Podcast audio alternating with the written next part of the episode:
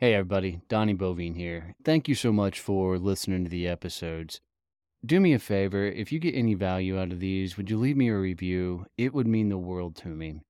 I'm on a massive mission to help as many people as I possibly can get to freedom through building a business.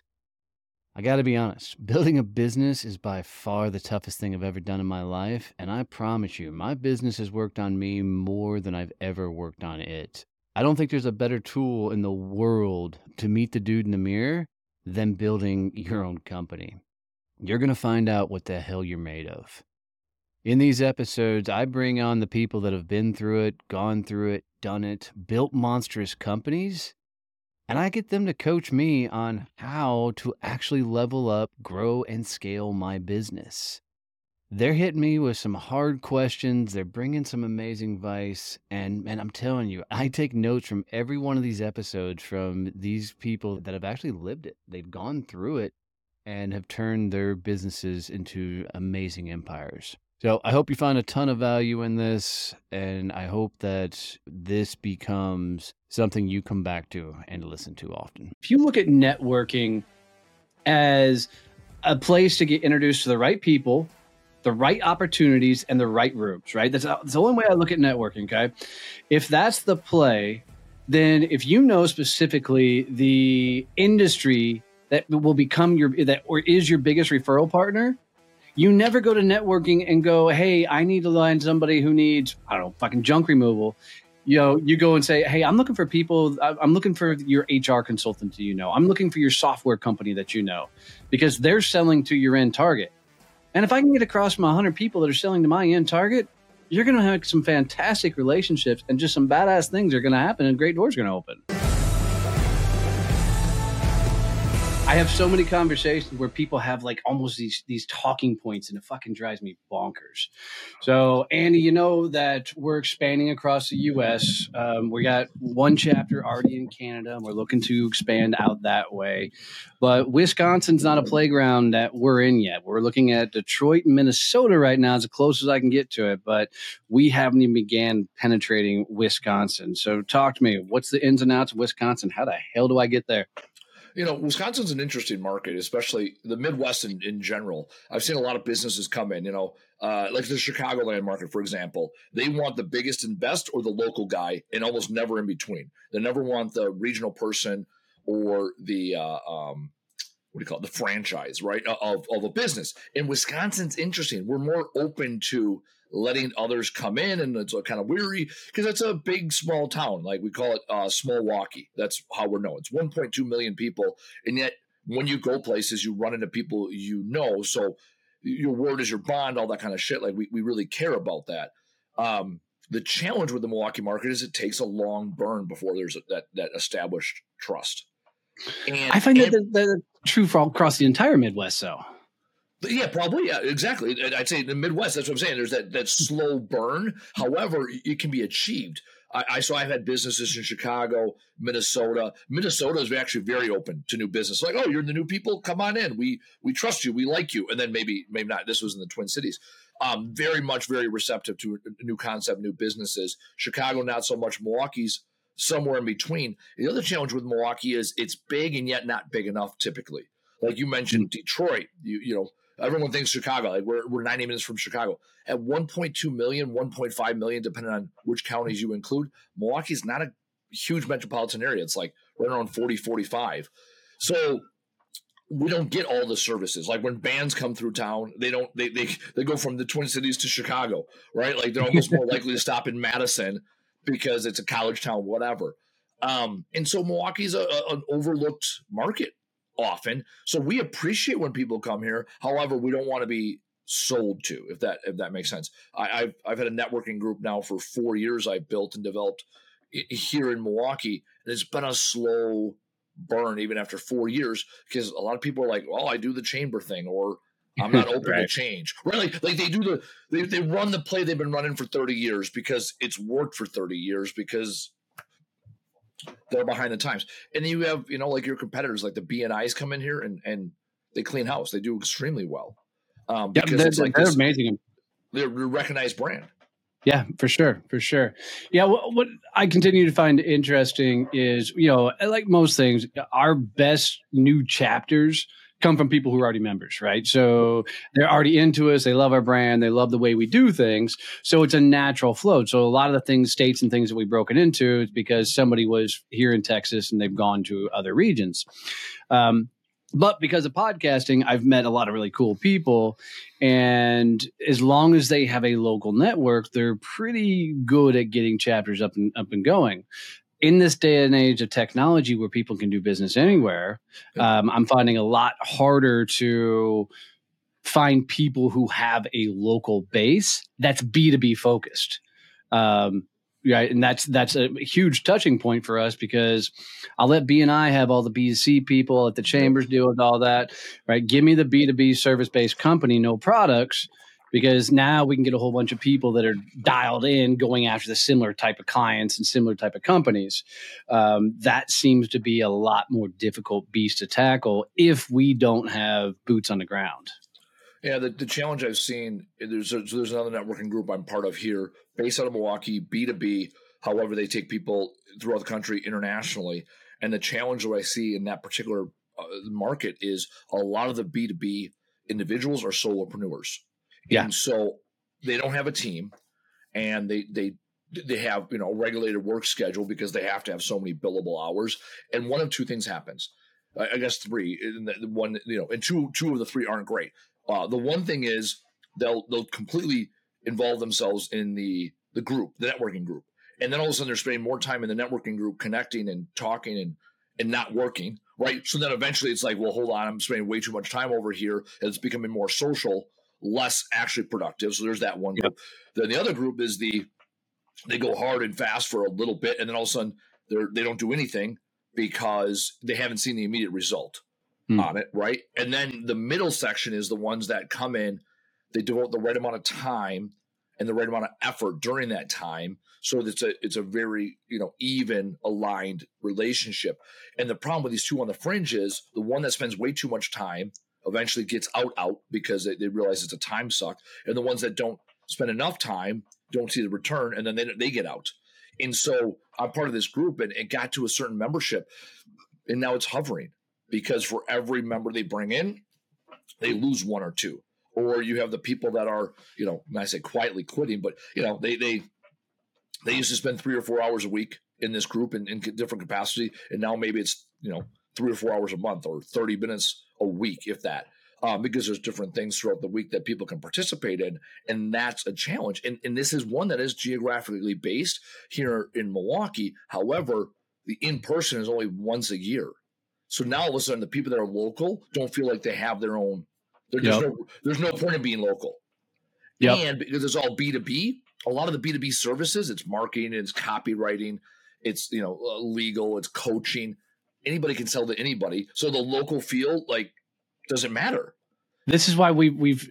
I want, I'm curious if this will play out because this is why we have focused on not, especially in the DFW market. You come here and you'd be hard pressed to find a copywriter in one of our chapters. Um, you might you'll find a website person like that, but you're going to find your uh, commercial insurance. You're going to find your software development companies. You're going to find your uh, benefits and PEO companies. You're going to find people, and and it's a lot more salespeople versus the business owners. Mm-hmm because they're proactively out actually selling. And we changed the philosophy around networking because everybody networks for referrals. And I think that's the dumbest thing on the planet because I'm just a firm believer that referrals should come from your clients, not your yep. fucking network. Um, and so it's all about opening doors. Correct. The vernacular changed there. Uh, a gentleman, uh, Michael Creed, um, he's a B2C guy. However, he is the king of B2B introductions and he changed that vernacular in my language about three years ago.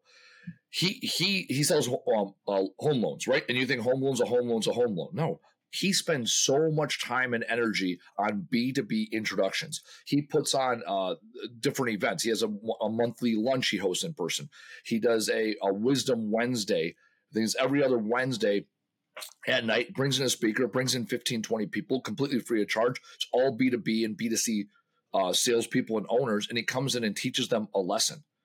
and and now he is the guy where it's like, oh yeah, he's right in marketing. The goal is to be the only choice. He is the only choice when it comes yep. to home loans.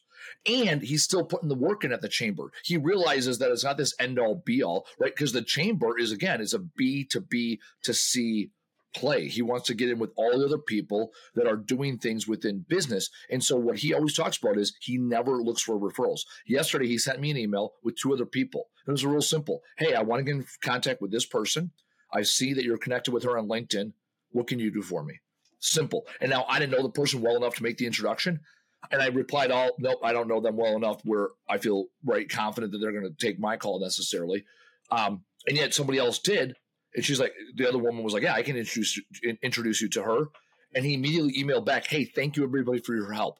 Right, I didn't do anything. All I did was reply right. an email and say, "Hey, I, I screwed." But he and he also kept everyone's on reply all, so everyone knows. So now, now just by doing that, I now have two more people that he kind of introduced me to, right? Introducing me to them, right? And and one of them I already knew, and then of course I like emailed back like, "Oh, hey, I'm so glad you know her and you could help out Michael." So now I'm having a conversation with somebody else because he didn't do these sly like, "Hey, what do you know? Who do you know?" Right? He was very specific in his ask.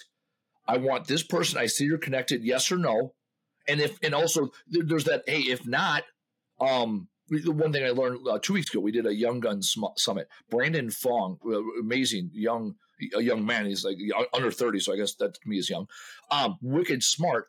He he talked about in his keynote um, a study they did when it came to asking for donations, and it was in person, it was over the phone, it was emails, it was text messages, um, asking for donations, and they tried all these different strategies.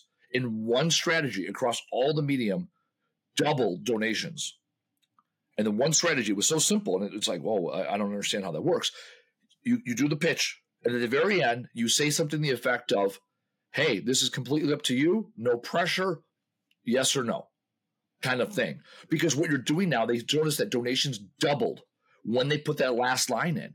Because what they did is they gave people permission to say either no. way to say no. And what they also did there is they didn't they didn't sound desperate but they yep. also were very logical. Hey, we need this for the organization to continue. Right? They did the whole pitch, and the only thing that was different was the last line there, right? And also made sure it said, "Hey, it's completely up to you whether or not you support our cause. You know, thank you, thank you for the time, everything else, uh, and then a yes or no." And donations doubled. So now with someone like Michael Creed, he's like, "Okay, I'm going to make the introduction. I'm going to make it where it's no pressure, and I'm going to introduce people while I'm doing it." And he was very intentional. He said exactly why he wanted us. He, he was looking for a loan officer and he wanted an introduction. So he's not looking for close of business. He's looking, he's also using it as a recruiting tool to bring in really good loan officers to his organization. So it is a it is a future revenue generating play, and he's playing the long game. Hey, Donnie Boivin here, CEO of Success Champions Networking, and I just wanted to jump in really quick and tell you about the network. Success Champion Networking isn't for the beginning networker. It's for the business people that understand that building a successful relationships is a two-way street requiring commitment from both parties involved. Stop wasting time networking with people that don't understand how to leverage their network to generate quality referrals for you. If you're ready to network with business people that are tired of doing all the heavy lifting and want to build real partnerships that generate high revenue referrals, visit one of our chapters today at successchampionnetworking.com and I look forward to seeing you there.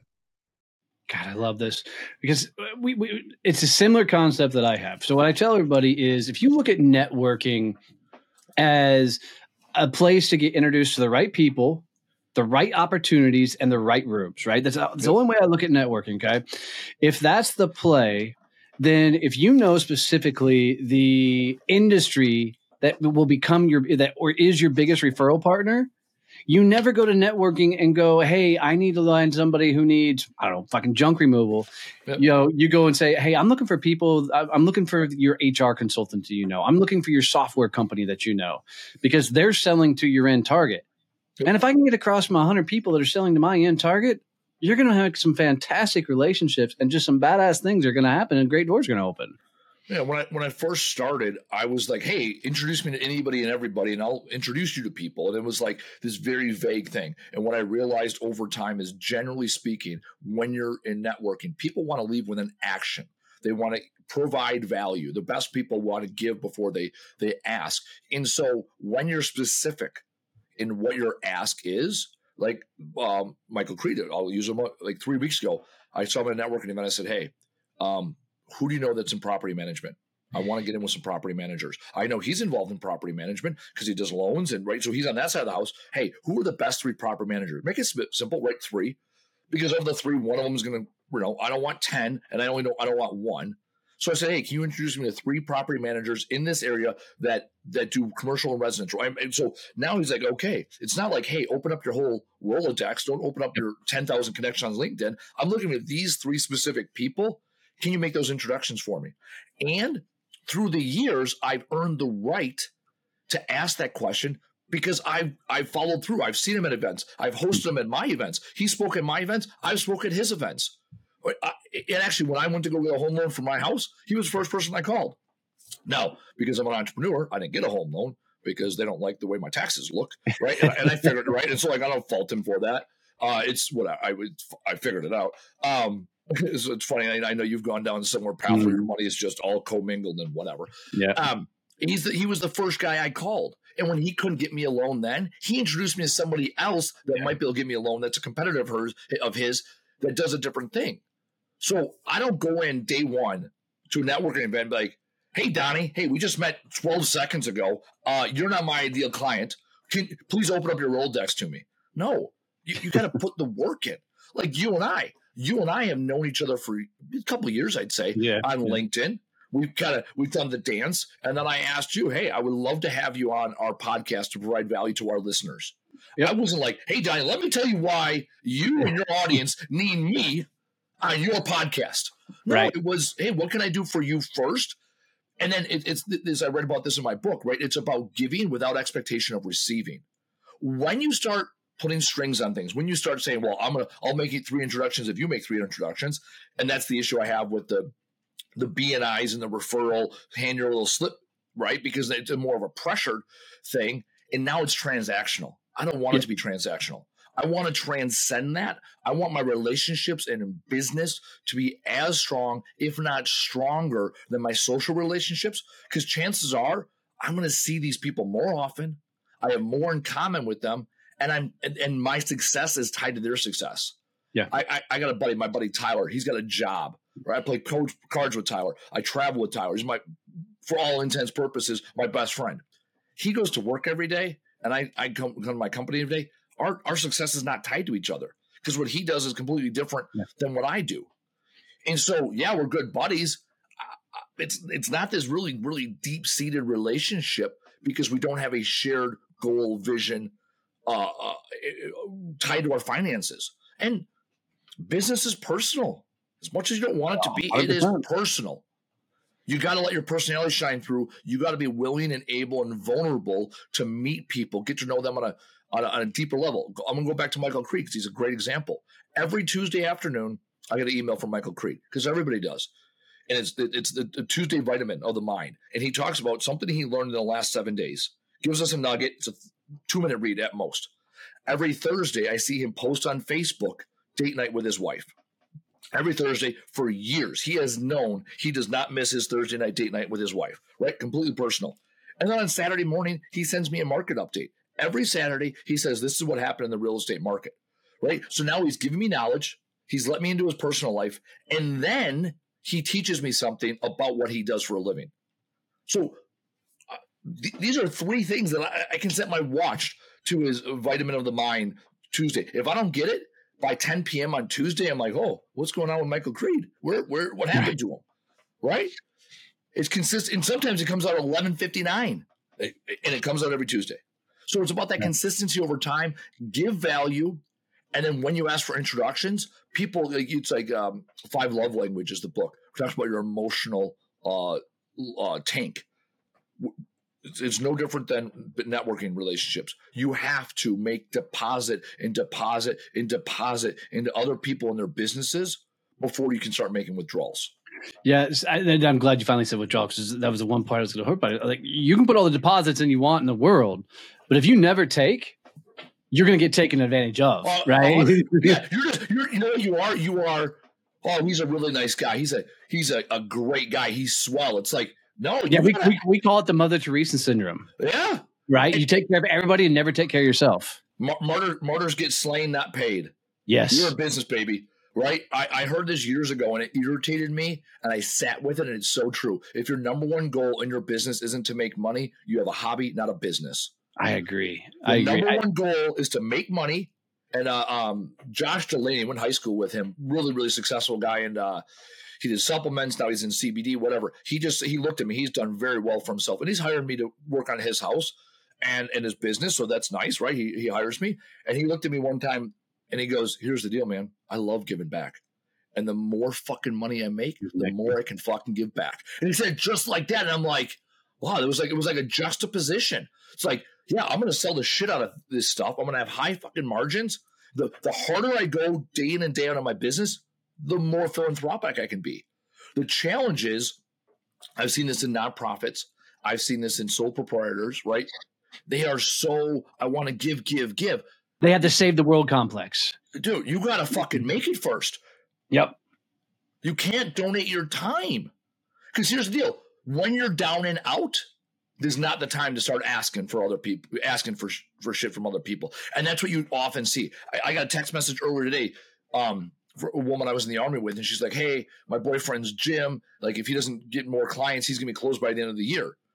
I've never been to his gym. I've met this guy half a dozen times. I've uh, at social things. I've never seen him out networking.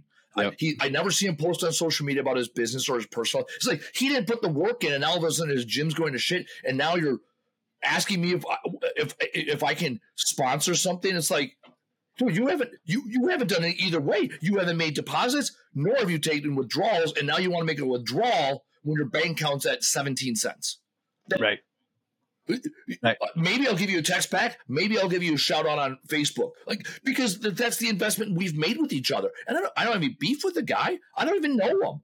How am I Hey, supposed to you, go? don't, you, you, you don't wish him any ill will. no, right? I, I want his, I want Yeah. his gym to succeed. However, I've never, s- I've never been invited to his gym. Right? Like, invite me to your gym, man. Like, I, I'm not gonna invest. I do it all the time. I, Like, that shit that drives me nuts. I, it's like if I'm in that guy's shoes, the first thing I do is I go, okay, who are the local influencers? Who's got the network? I'm gonna reach out to every one of those motherfuckers and go, dude, bring your ass to my gym. I will give you a free fucking membership if you'll work out here and post that shit on social.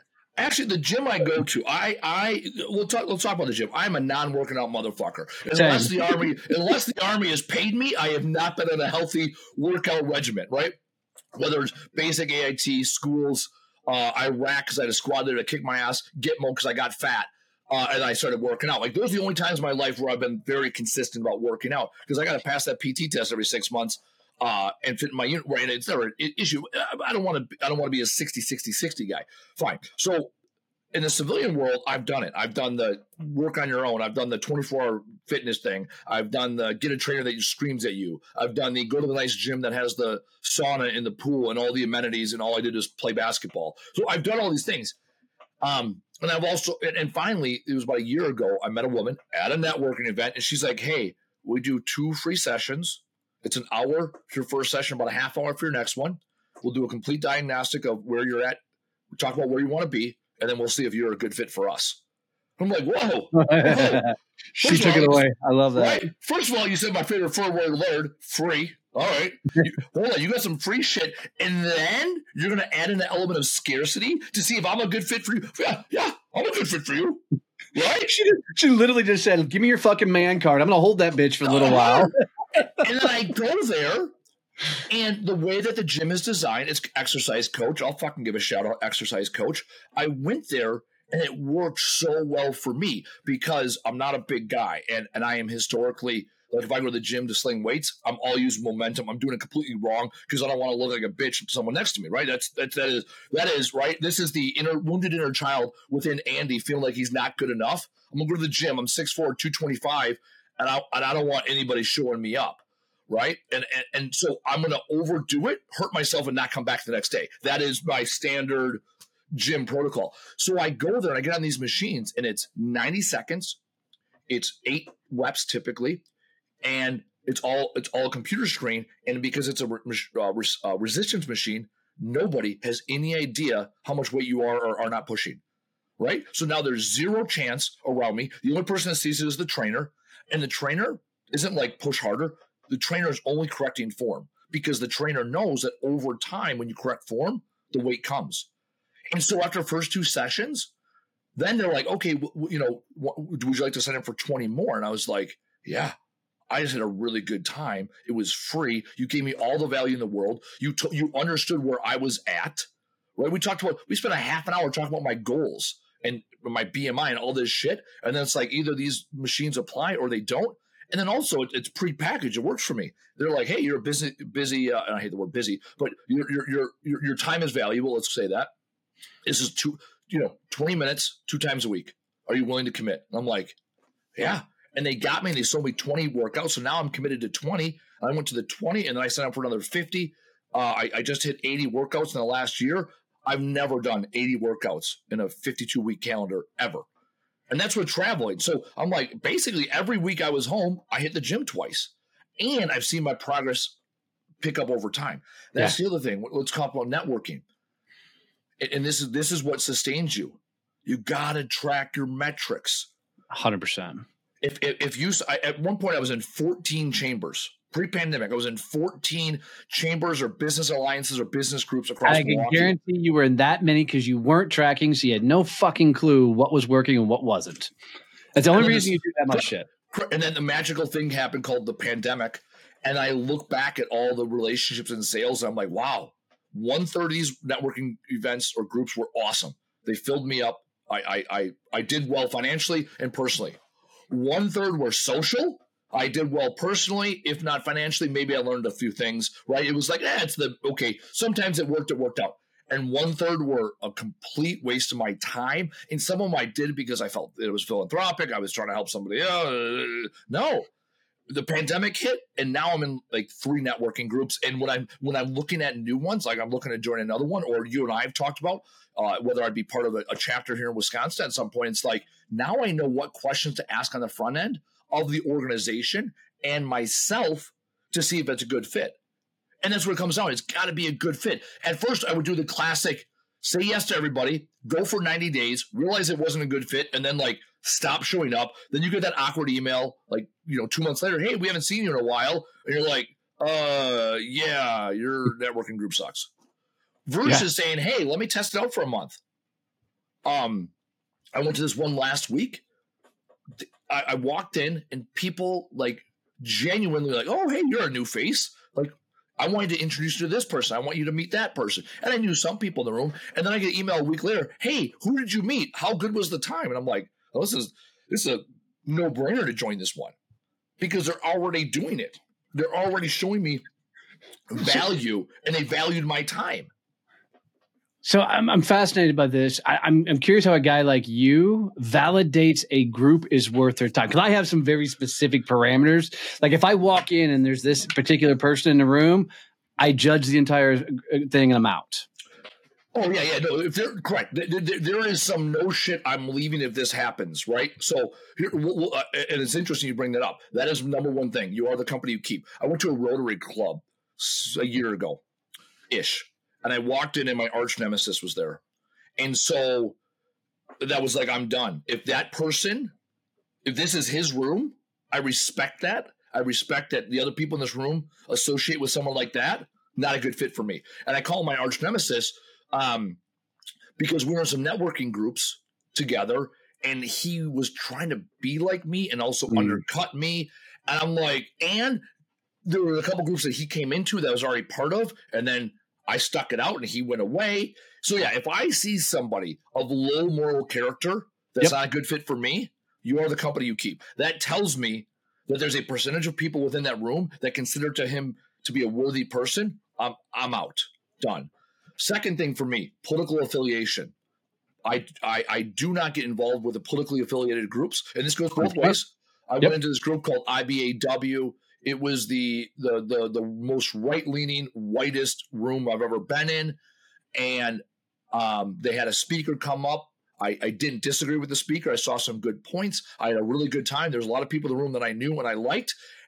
Me, um, I, I I don't want to be affiliated. I, I don't want to be affiliated where then somebody on the other side of the aisle can say, oh, oh, you go to that, so therefore we're disqualifying you, right? Because I don't like to be put in boxes, and so yep. I'm a libertarian. I definitely lean right on, on um, some policies for for uh, foreign aid, foreign affairs, uh, fiscal responsibility, all right.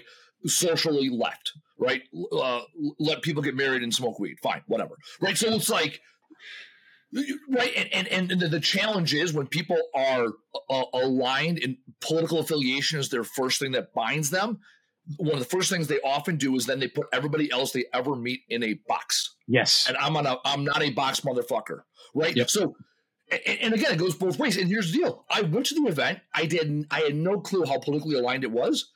I had a good time. I met some people. We had some lunch. It was at a very nice uh, club like a you know exclusive club downtown. So it's like all the frills.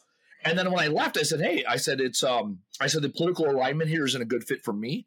And, and so I, I, like a group. I, I, I, would look forward to meeting some of these people individually. However, I don't want to be associated with this group. And they're like, "Well, how do you vote?" I'm like, "It doesn't." See that? Yeah, that, see, yeah. That, as soon as you say that, now you know matter. why I'm not a, right. a, part of it. Right. And, and, here's the deal, right? I did vote for Trump in the last election, right? Because I'll, I'll take an asshole over.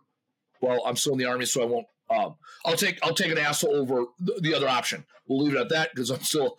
still yeah, don't get your ass fucking canceled, right? there you go. Fine. Uh, Casey uh, on our Trash Talk Business podcast, he gets political, and I always have to sit there because I, I sign an oath, I raise my right hand, right, right? And, and loyalty, right, to the the, the commander in chief. Are you ever writing right. Casey notes and just slide them across the desk and be like, "Say this next"? I can't say this. Will you say this no, next? No, no, He uh, he has worn his "Let's Go Brandon" T-shirt more than once. Oh Jesus! On, on the podcast and then I will say nice T-shirt or something, um, right. and, then, that's it, right?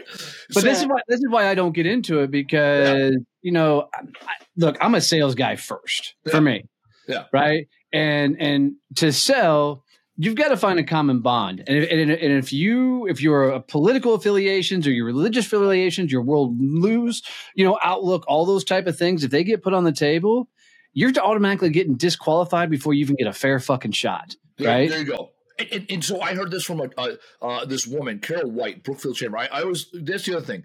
I constantly give credit where you're credit good at it, dude. You, are because, good at it because because it, it shows a it shows a credibility from my end that I actually know these people and there's a story behind it. And B, it's like, hey, here's one, one more introduction for somebody else, right? Carol White, she's the uh, Greater Brookfield Chamber of Commerce here in, in um, the Brookfield, Milwaukee area. Anyways, her and I were talking one time. I got kicked out of a chamber um, and we'll talk about that here in a second. However, I talked to her about getting kicked out of another chamber because I'm like, hey, what is the protocol here? She's like, Andy, uh, what political party am I? I don't know. She goes, how do I vote? She goes, I don't know. She goes, exactly. She goes, I'm an executive director of a chamber. I don't have the luxury yeah. of being aligned politically because I have to be inclusive for everybody. And as soon as I show favoritism anywhere, then it then it then it's negative. And I'm like, oh, that's interesting. And same with chambers. I, have often asked, like, hey, can you send me? I'll go to chamber. Hey, can you send me your best five of this? And they'll sell. They'll say we can tell you everybody that does what you do. We cannot give a recommendation because it shows favoritism. As they should be, right? As and they should like, be.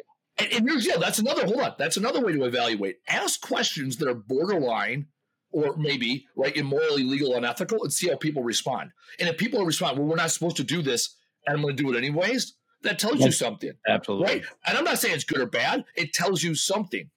Let me touch on getting kicked out of a chamber.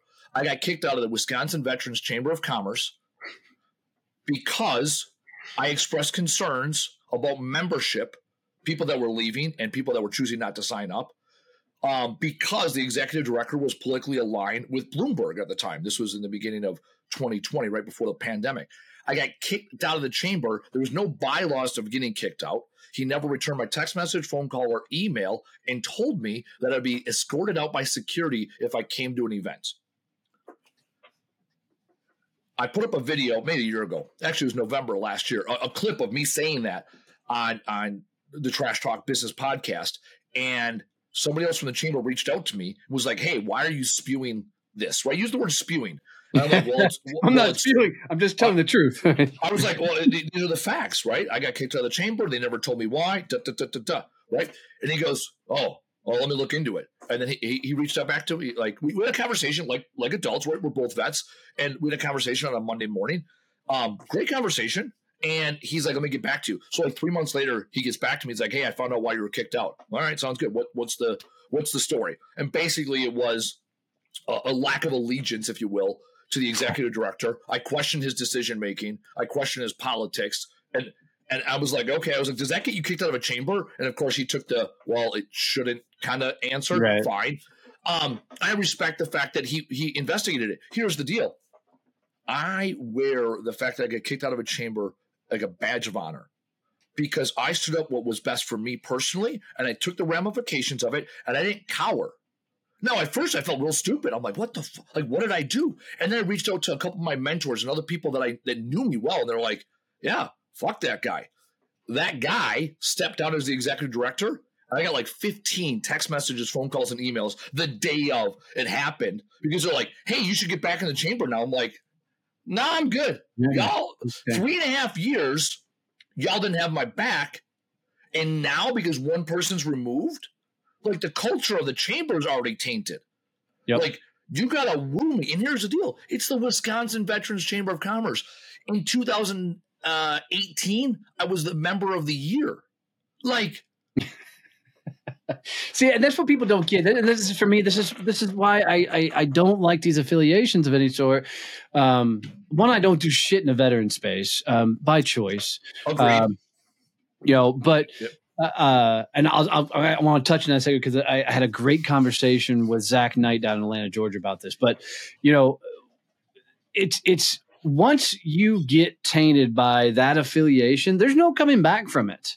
Right? There's no forgiveness. There's no chance to be able to say, "Hey, I fucked up. I'm sorry. I shouldn't have been a part of it." If you, you've actually fucked up, nobody gives a shit. You're already affiliated. You're put in that box. So Yep. I just avoid the box altogether. But I want to talk about the the veteran side of thing really, really quick. Yeah. So I- have this huge stance, man. I don't work with veterans because look, let's be honest, we were all white trash, freaking from the fucking poor side of the fucking track, and very few of us actually get after life and do something with our fucking life, right? Yeah. And and so this is why I avoid it. I was talking to Zach Knight down in Atlanta, Georgia, and this motherfucker challenged the shit out of me. And it's the first time anybody got me to look at it from a different perspective. He said, Donnie, you're so focused on the 95% of fucking veterans that aren't going to do anything about their lives. Mhm. What about the 5% that are fucking getting after it?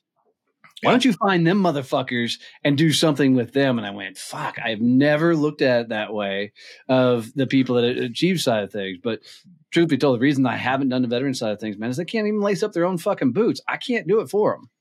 Yeah, Yeah. and so again, I'm not one of those that's like I, don't avoid them. However, through the Veterans Chamber, it's, it's interesting you say 95 and five. Through the Veterans tra- Chamber, there's like 300, 400 members. There's yeah, 15, 20 where I'm like those are those are rock solid individuals, and those people I still affiliate with. Now I met them through the chamber. However, once I realized who they were, and we met each other. Now we, we do our own thing on the Yep. side, and we have been for years. We still take care of each other, and so the Veterans Chamber was a way for me to take the that you know 100% population and distill it down to the five percent of people that really matter. And so it was a it was a catalyst. That's that's the I want to touch on that. Chambers are a, a part of the your, your funnel. They're a part of the sales plan, their sales process. You still have an obligation to distill down who is it you want to do business with. So Yeah. like in-person networking, for example, we talked about when you walk in a room, what are some right automatic no-goes and, and other things, right? So these here are some strategies I use to evaluate the room.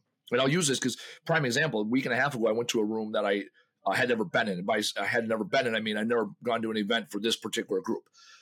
So I walked in, and I always, I don't always, I, I, I have pretty much the same plan. I wear the same uniform, and I call it my uniform, right? It's my camel pants, work boots, t-shirt, ball cap. I know who the fuck I am.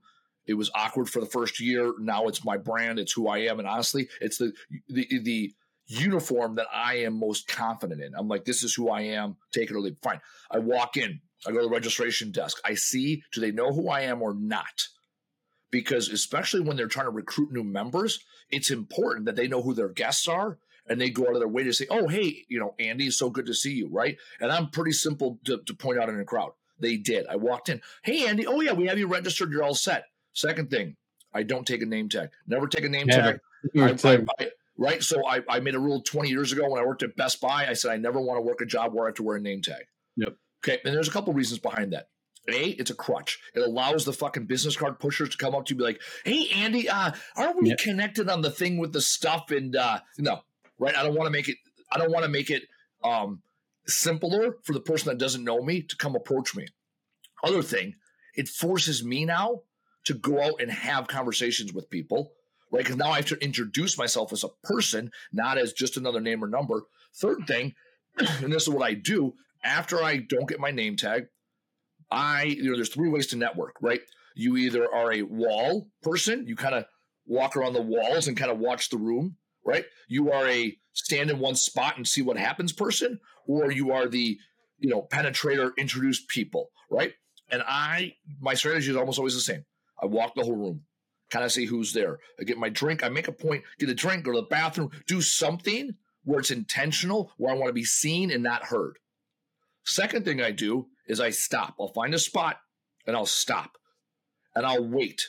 There's not 10 seconds, 10 minutes. There's no prescribed amount of time. I wait until someone sees me.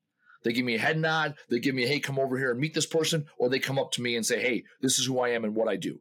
And from there, that's how I evaluate the room.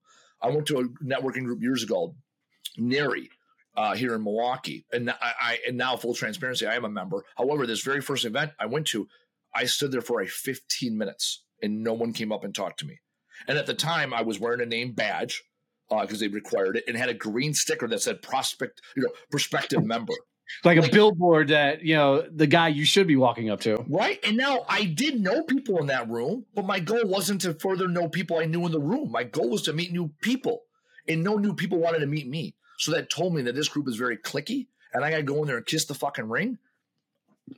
I wasn't interested. So they came back around like two years later. They got a new president, new executive director. They reached out. They're like, hey, we saw you, you know, that standard generic email. They're like, hey, we saw you came to a couple events a few years ago and never joined. Like, you know, would you reconsider? Blah blah blah. You know, what, what were your reservations? And I was like, you guys are cliquey and treating me like shit.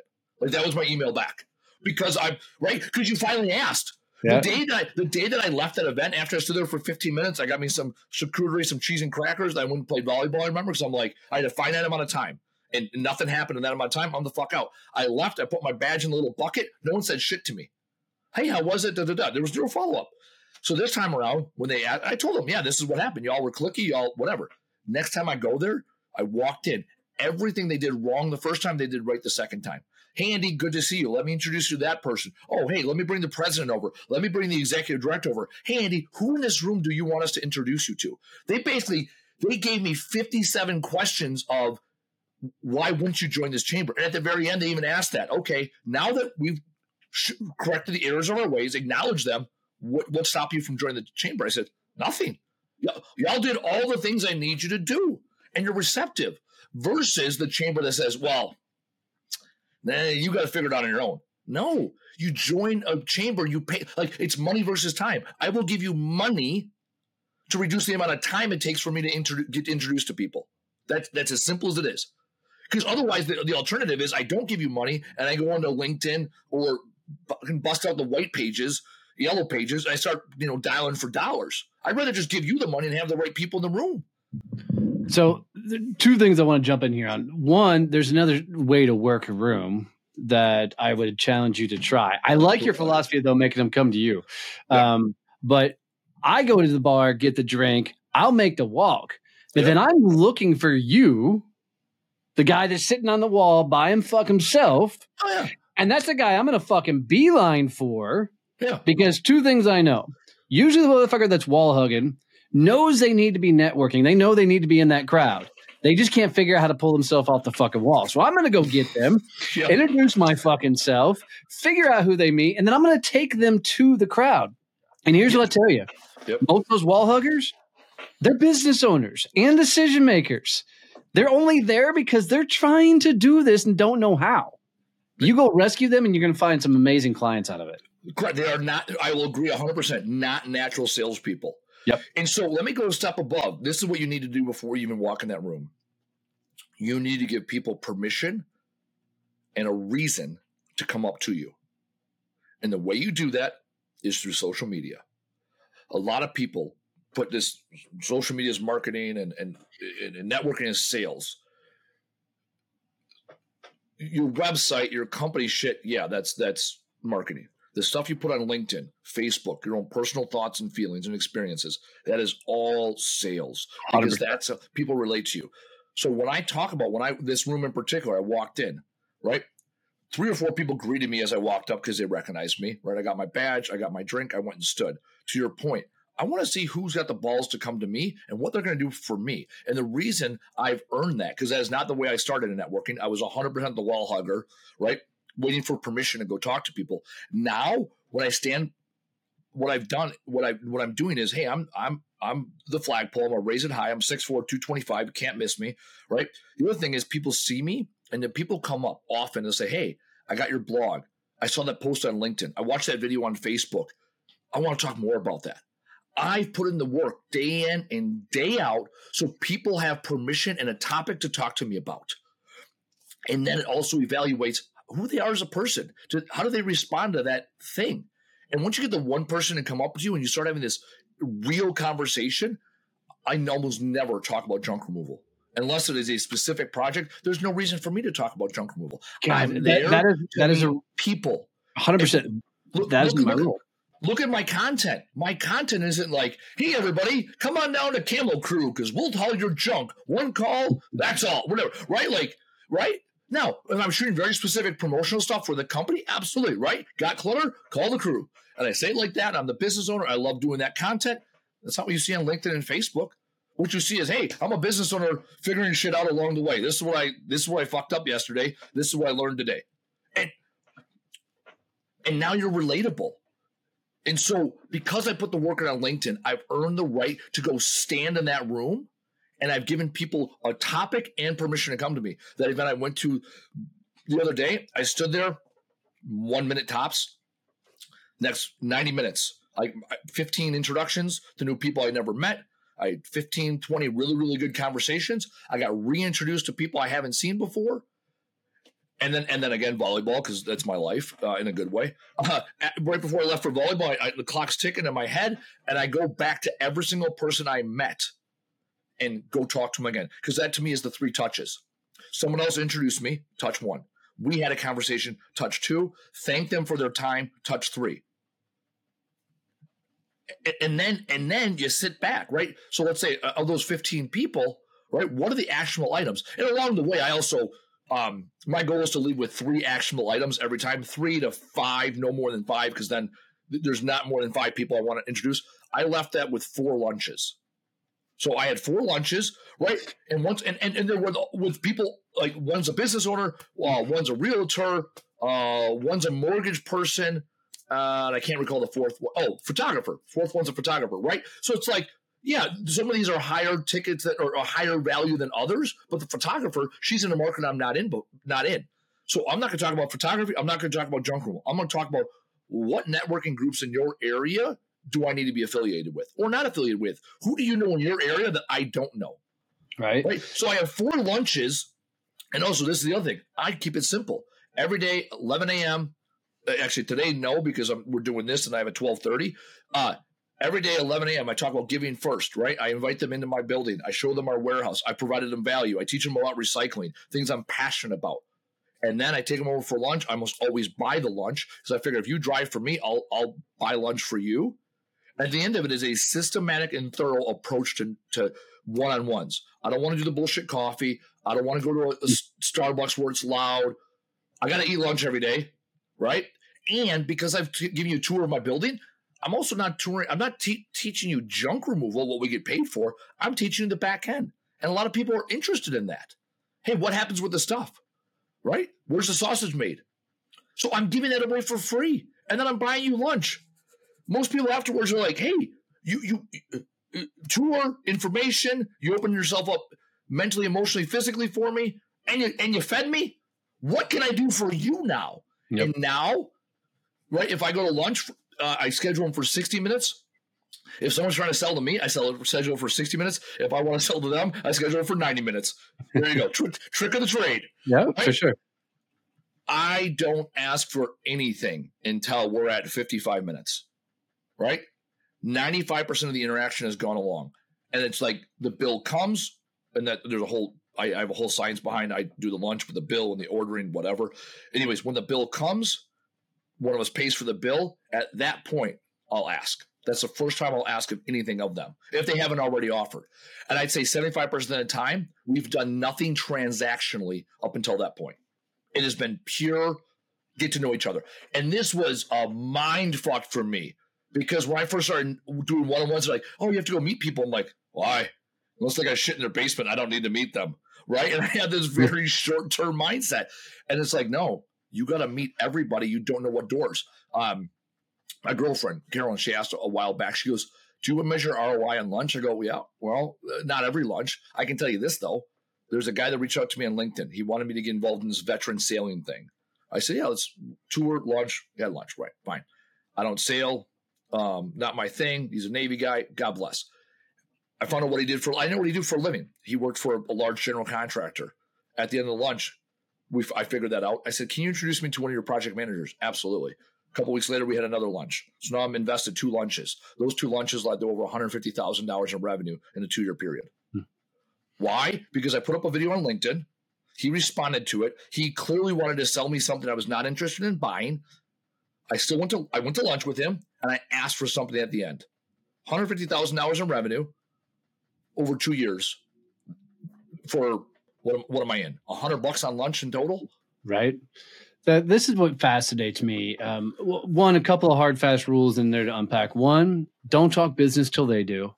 Um, I've just learned that over the years. Fucking talk family, talk life, talk vacation, talk whatever. Once they've opened up the door to business, now go business.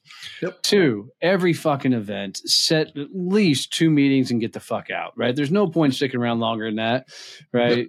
Yep. Um, uh, find a number and do the number right like here like in, in life uh, uh, i think dale carnegie talks about this in life there's three ways that people respond to a goal they either it has no impact they don't give a shit whatever the goal is they hit the number or they attempt to uh, exceed the number right? A lot of people are like andy you must be an exceed the number kind of guy. No i am not. I may hit the number guy right? That's why i even kind of fumbled with three to five because i want three at a minimum. And to your point you say two there's a there's a number. I know after five i'm not being selective enough. I'm saying yep. yes to everybody and i'm giving away my time Yep. So if I only now if I say I only have three, like I know, like right now today is the, 30th of August. I am booking lunch into October right now, right? Nice. I, am going to be selective, right? That means I only got 90 days left on the year. Who do I really want to meet with, right? In those 90 days, and, and there's only so many lunches, right? There's maybe 45 lunches, 40 lunches, depending on what other events I got going on. I only have 40 more lunches this year. Who are the right 40 people? It can't be every single insurance. Like I got a good insurance guy. I, am not interested in sitting down with insurance guys or bankers right now, right? And unless you're unless you're working some deals or you, you know if you're a banker that's got for, you know for, work foreclosed properties, okay, we got something. If you're just a regular ass banker, uh, I have a finite amount of lunches I can go to in a in a, in a month, so i will be more selective. So I, I do appreciate that. Hit find a number, hit the number, GTFO. Absolutely. The other thing I wanted to hit on very particularly because I have not seen anybody else do this, but when I sold commercial printing, I would not meet with you to do a one-on-one whatever unless you came to my facility. Yeah, because I had 165,000 square foot of print production equipment that you've never fucking seen, yeah, and I'm gonna fuck yep take you right through all the shit. And, and, unless you, unless I absolutely like a re- realtors, because we do a lot of work with realtors. Realtors are the few people that I will meet in their office. The other thing is, most people want to go out and see something and do something new. Yeah, hundred percent. I, I, get all the time. Right, right, right. One hundred sixty-five thousand dollar print facility. I'd be like, hell yeah! I want to. I just want to see it. I. It doesn't matter if I buy my little fucking trifold from you. Whatever. I want to see how it's made. Like that's interesting to me. Most people, ninety-five percent of people, when I tell them, and that's the I make the rules. Go on my calendar, right? For any any of your your listeners here, right? You can find me on LinkedIn. You can hit me up directly, A Weins, A W I N S, at greenupsolutions.org. When I reply, right in my email signature, it says, let's grab lunch. That's the only thing you could. That's the actionable thing. It's a calendar invite that sets up lunch, and you come to my building. I give you a tour. We go to the Butler Inn. I run the same fucking play every time. Because when I run the same play, I'm being consistent and thorough. And now the only variable is you. Yep. And it's the same conversation, same dialogue. You know how the conversations go. I mean, it's a beautiful strategy. Like I do everything virtually, right? But yep. every virtual call is going to run the same damn way, and I'm going to control the entire conversation. I'm going to provide you so much fucking stupid value, flip you on your head, get your business rocking and rolling. So at the end, if it fails, I'm five minutes away from the end, and they're and they're instantly like, "Fuck, how do I help you? What do you need?" And I have very specific asks I need to meet this people, yeah. or I need this shared, or I need this done. But to get them to ask me how to support me, I'm going to pour so much fucking value into them that they're like, "Oh my god, how do I how do I return the favor?" Yeah, you know? it, it, give first mindset, and that and that is a lesson in life. I was raised up in the church, right, in this idea that you know the, you, you got to give right? Those are that have the most should give the most. And I feel very much that way. And then for me, it's all about knowledge. I've learned all this shit because someone that had more knowledge than me at one point gave me all this shit. Yep. And for people that are newer in networking, right? Figure out a strategy for you. So there's a speaker, Boaz, and I love what you said. Boaz, um, socially meeting people, small talk, not my jam. And I don't give a fuck about your wife and kids, the dog, the weather. Just I, I, I can't tell you much. I don't care. Anyways, Boaz gave a, a five step strategy when you get to know people. So, first question, where are you from? Because now it, it, you can try to bind. Second question, have you always been from there or where did you originate from? And this is definitely, I think about this in the military. It's like the standard questions we always ask each other, right? Third, third, third question was, um, what did your parents do for a living? Hmm. Fourth question, what did you dream of doing when you were a kid? Fifth question, what do you do now? And you leave it even when you say what do you do now you leave it open ended, not work, right? If you like you said right now, hey Andy, what do you do now? Well, shit, today I'm on a podcast. I'm gonna go play volleyball later, right? I'm not, oh, I do junk removal and hauling throughout the greater you know Milwaukee area and serve these counties. No, I would talk about what do I do? And so for me, those five questions was this base of okay, this, this is how you can start. And the order matters. In in Germany, for example, it, when you go to pubs, public houses, it is it, it is uh, uh, socially uh, inappropriate to ask people what they do for work. Right. Because it doesn't matter if you're sweeping floors or doing surgery. At the end of the day, you're two guys sitting in a bar, girls, right? Guys, girls, whatever. 2023, got to be PC. Um, and, and and and so that's the key because how often do we go into networking events and the first thing, what do you do? Right. So the other strategy I implement is Simon Sinek's um, begin with why. So in the Simon Sinek's begin with why, right? He has why, how, what, and then I go even a step further: who, what, when, right? Or who, who, who where, when, right? So let's break this down Barney style, right? We're going to start. This is a circular diagram for people listening. Just follow the bouncy ball, right? We're going to start with when, right? Time is now, right? So we have our time, right? Date, time, military time, right? When, now, where, we're physically in the same location, right? So we check the two first two boxes. Who? Well, who are you? All right, Donnie, you're Donnie. I'm Andy. We check that box, right? Now, often people get to the what and they stop there. Well, what is it you do? That's the that is the bullshitest question ever, right? And then it's how and then why. So what I do is I understand those first three things already set in stone. Where you know when, now, where, here, who, you. Got it done. Now I don't ask what you do. First question I ask is why do you do what you do? Great question. I, I, I recently I liked his stack as well. I love it, but there was a, another one that I heard recently that I really want to try, and this is from a billionaire friend of mine, uh, and he said this is the thing that helped him get furthest along was this one question: is what matters to you right now? Mm, good question. And it's just so open ended that he's like, every time I've asked that of somebody, uh, I've, I've heard things come back to me like, you know, my kid's baseball or, you know, my daughter's doing this. Oftentimes it's not even work related, but it opens a door for you to help them with something that matters to them right now. And I just thought it was a brilliant question. No, and, I love that. What matters to you right now, right, is similar to what is your why, right? Yep. It's in that vein of, and I, and I love it. What matters to you right now? I wrote it down. First thing I thought of is often in networking, when you give permission people to talk, they will divulge information that they, they maybe haven't even told their best friend. Yep. Yep. And then often they'll they'll say something like, "Oh my god, I can't believe you just said that out loud." It's like, well, what can I do for it, right? Like, let's say you have an alien uh, family member or loved one. Right? What matters to you right now? Oh, my mom's getting old and she's got dementia. And da, da, da, right? And you're like, huh? Wow, that is that is some very deep seated personal things, Yep. and people people want to get it out. Dude, I did this yesterday. I had a gal that I jumped on a Zoom call with and runs a very, very, very successful uh, certification company. Um, tons of staff, tons of employees. She's the CEO. We're talking. And I said, So, how are things? And I was expecting her to come back for me on business. And she instantly said, Well, my mom's dying. And we went for, I gave her five to 10 minutes, dude, just to fucking, I'm like, you know, no, and I, my exact words was, is nobody tells you that life happens as you run a business. And she goes, God, you got that right.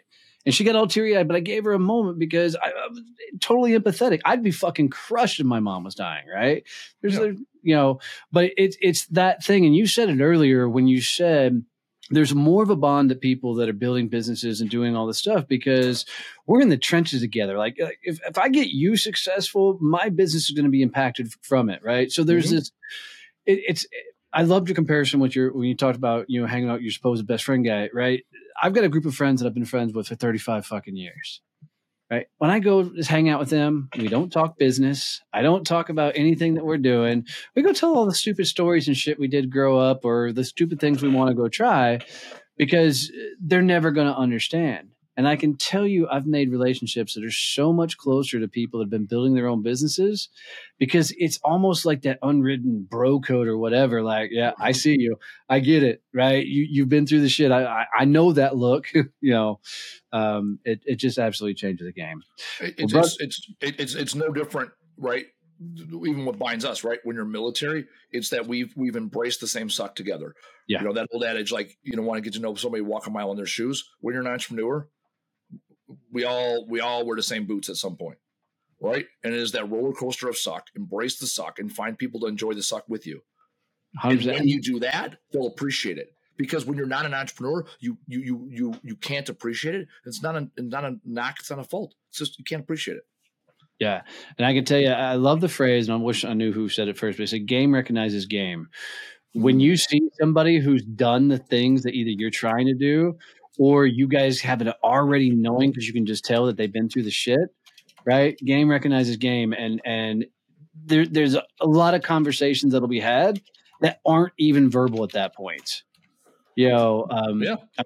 literally, I was at an event down in Atlanta. We'll wrap it up with this.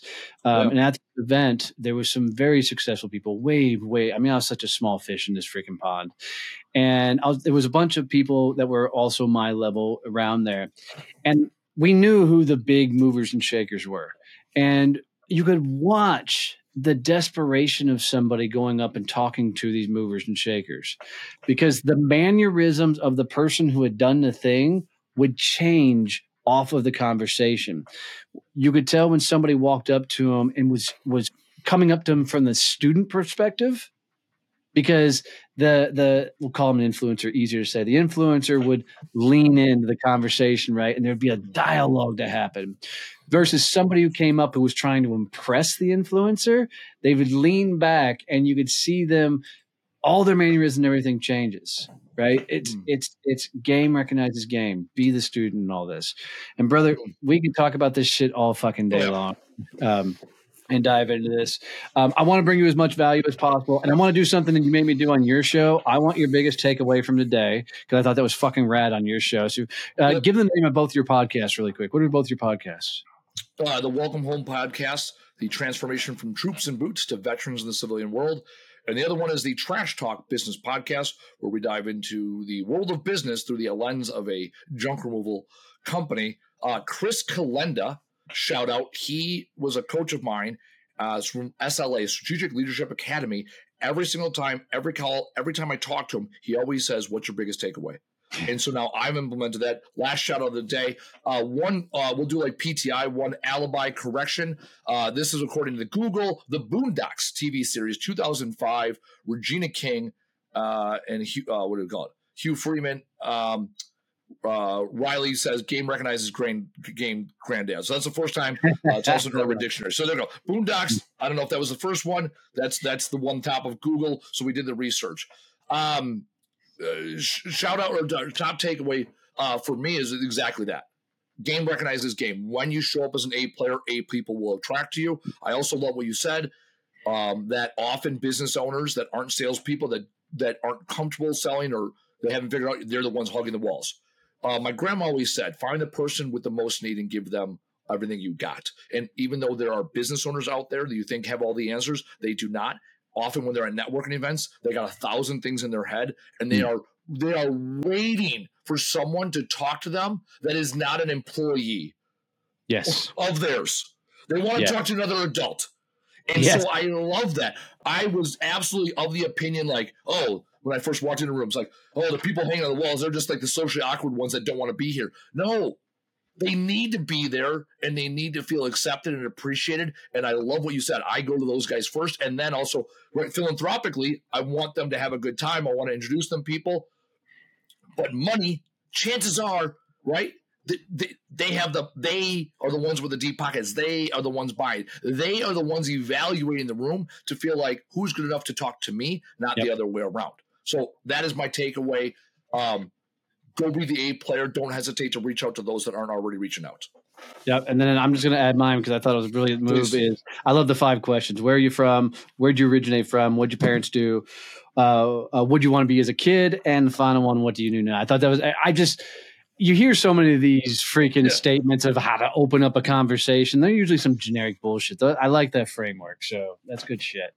Brother, what's best way for people to get in touch with you? I'm assuming LinkedIn, but LinkedIn. Hit me on the LinkedIn. Uh, also, uh, andyweins.com. So A N D Y W E I N S.com.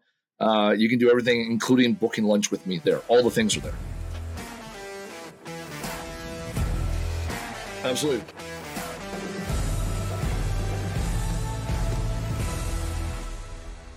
When I created Success Champions, it was on the idea that most people make themselves an island as they're growing their business. Yet they just don't want people to know how bad things are because if anybody knew how bad things are, nobody would do business with you. So, like me, they don't often reach out for advice, they don't get support, they just try and put their head down and grind through it. And let's be honest, man, that that lifestyle sucks. And when you're constantly trying to find yourself to push through it and figure it out on your own, it often leads to misery. We created Success Champions so you don't make yourself an island, so you don't build your business alone. There are a ton of people that are going through it on the same journey that are looking for the same advice you are. Maybe they've been through it and are looking to help. So come hang out with Success Champions. Go to successchampionnetworking.com, go visit one of our peer groups, and let's help you actually get to business freedom. Don't build your business alone. Come hang with us as Success Champions.